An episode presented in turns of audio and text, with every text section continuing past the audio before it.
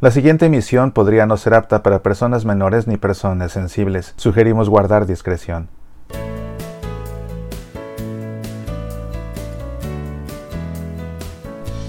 En estos días se ha cometido en una parroquia un sacrilegio de tal magnitud que el obispo del lugar ha tenido que retirar el altar de esa parroquia y lo ha tenido que quemar por completo y dedicar uno nuevo este pasado fin de semana. ¿Qué fue lo que pasó? En un momento te lo cuento. De Judas todos creen saber que fue el apóstol que vendió a Jesús por 30 monedas de plata, lo entregó con un beso y más tarde se quitó la vida. ¿Quién fue Judas en verdad? ¿Estuvo predestinado para traicionar a su maestro? ¿Por qué motivo lo traicionó? ¿Por qué le pagaron exactamente 30 monedas de plata? que fue del campo que se compró con aquellas monedas? ¿Cómo murió Judas en verdad? ¿Fue Judas un traidor o un instrumento de Dios necesario para desencadenar el proceso de la pasión, muerte y resurrección del Señor? Conoce las respuestas a todas estas preguntas en el libro de tu servidor Mauricio Pérez titulado Judas, traidor o instrumento de Dios, disponible en Kindle y edición impresa. Judas, traidor o instrumento de Dios. Adquiérelo en Amazon o en el sitio semillasparalavida.org. Medita, aprende, apasionate por nuestra fe. Esta información que te cuento es difícil de relatar, lo pensé varias veces, aunque considero que es conveniente comentarlo. Cuando hemos hablado de abusos litúrgicos en Semillas para la Vida, es rarísimo, rarísimo que hablemos de lugares específicos, de personas involucradas, que demos sus nombres, más bien referimos el hecho, para de ahí reflexionar, advertir y aprender. En contadas ocasiones he dado nombres de las personas involucradas o de los sitios, sobre todo cuando la noticia ha sido pública.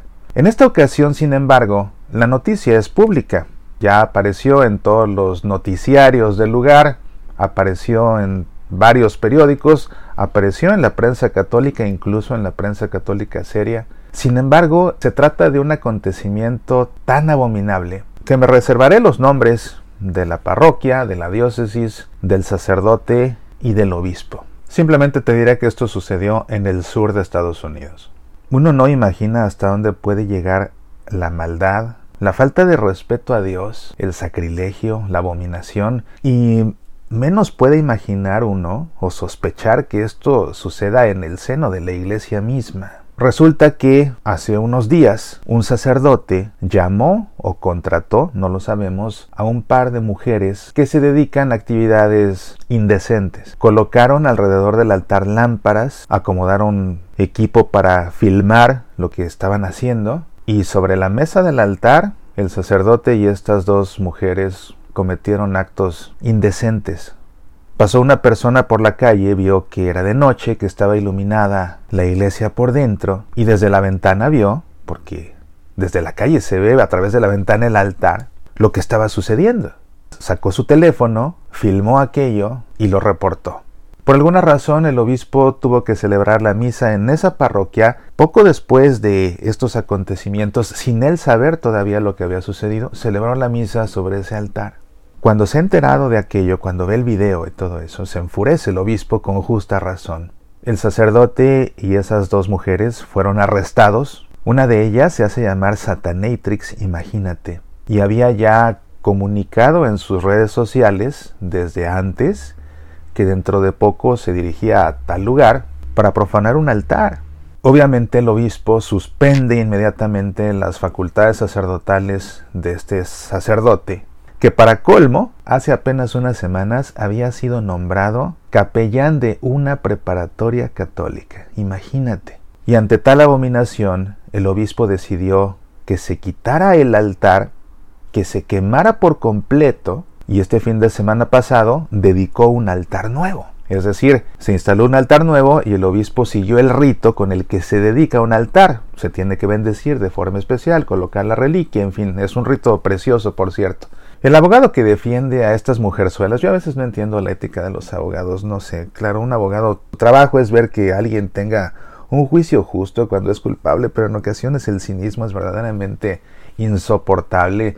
él está saliendo en defensa de estas dos, diciendo que a fin de cuentas lo que hicieron estas dos no es un delito porque lo hicieron en propiedad privada. Imagínate, la razón, la razón por la que están arrestados es porque se vio desde la vía pública a través de la ventana. Si no se hubiera visto a través de la ventana, la cosa legal hubiera cambiado dramáticamente, pero debido a eso, pues es que fueron arrestados los tres. Y en todo caso, gracias a eso y gracias a que este señor pasó en ese momento, vio, documentó y reportó.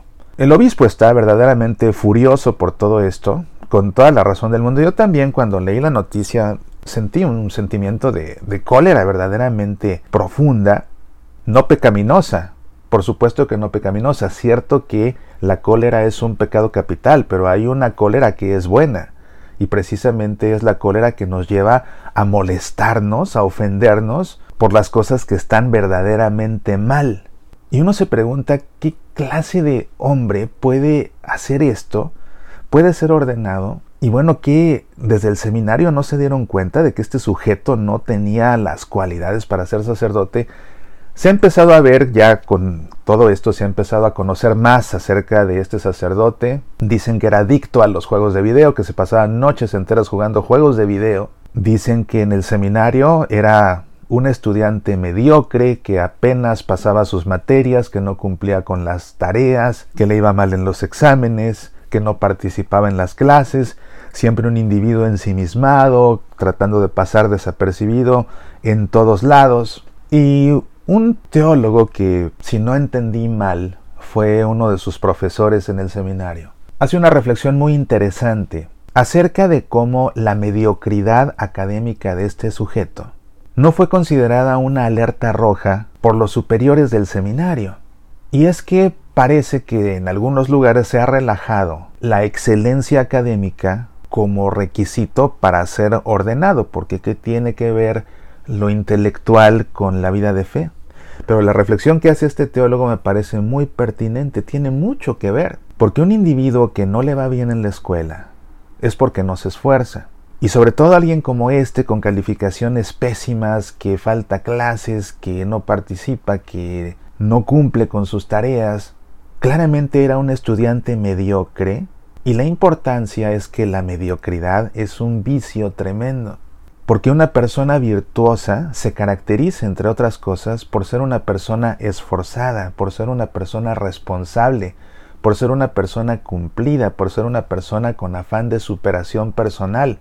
Y por esa razón es que un buen estudiante evidentemente tiene estas virtudes. Y para ser sacerdote se necesita de entrada un hombre virtuoso. Entonces cuando hay un estudiante, un seminarista mediocre, es ya alguien que arrastra un vicio tremendo. Y si no es corregido en el seminario, es una persona que entonces no tiene las virtudes elementales para después ejercer el sacerdocio. Me pareció una reflexión muy interesante y muy certera la que hace este teólogo. Ciertamente que la mediocridad estudiantil de alguien no se traducirá eventualmente en acciones tan abominables, tan perversas como lo que hizo este sacerdote con esas dos. Y hasta se siente feo decir este sacerdote, pero lamentablemente lo es. Y esto tiene que servir como advertencia definitivamente a todos los superiores de seminarios. Tienen que ser muy cautelosos y tomar en cuenta como criterio la mediocridad o el desempeño, el buen desempeño académico de sus seminaristas, porque eso se traducirá en sus acciones como padres. Y claro, cuando uno se encuentra, porque los hay, ¿no? Y no es un juicio, es una realidad. Hay, hay sacerdotes que son dedicados, comprometidos, trabajadores, entusiastas, y los hay que son mediocres, apagados, pocos, y no es que cero comprometidos, los hay. Y no deberían ser así. Y la raíz de todo está en el seminario, precisamente. ¿Qué pudo pasar por la mente, por el corazón de este sujeto? ¿Quién sabe? No sé si un problema psiquiátrico, no sé si se le metió un demonio, aunque claramente se ve también aquí la acción del demonio atacando, atacando, atacando a la iglesia. Qué bueno que se dieron cuenta de todo esto antes de que transcurriera el ciclo escolar. Imagínate el riesgo de los muchachos, de las muchachas, teniendo por capellán a un barbaján de esa calaña. En fin que, por más que uno piensa que lo ha visto todo ya, lo cierto es que no. Las conclusiones que saco de esto son, número uno, en los seminarios tienen que tener buen cuidado con la selección de los seminaristas y después con la selección o con el filtro de los que van a llegar a ser ordenados. Número dos, en los seminarios tienen, sí, tienen que tener cuidado con la mediocridad y con el buen desempeño.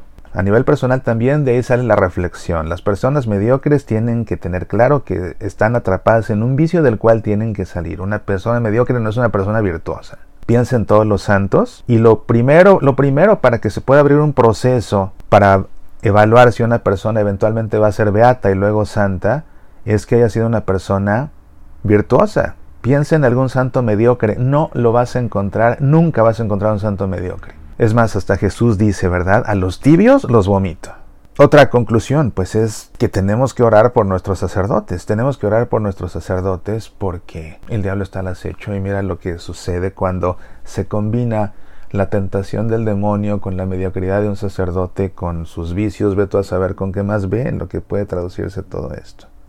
Y lógicamente este tipo de idioteces hacen que haya personas que se desalienten y que dejen la iglesia por tener la mirada puesta en donde no, en los sacerdotes en vez de en Cristo Jesús. Y el problema es que muchas veces el mal trabajo de sujetos como este dan al traste con la fe de las personas, por más que haya sacerdotes excelentes, ejemplares, comprometidos.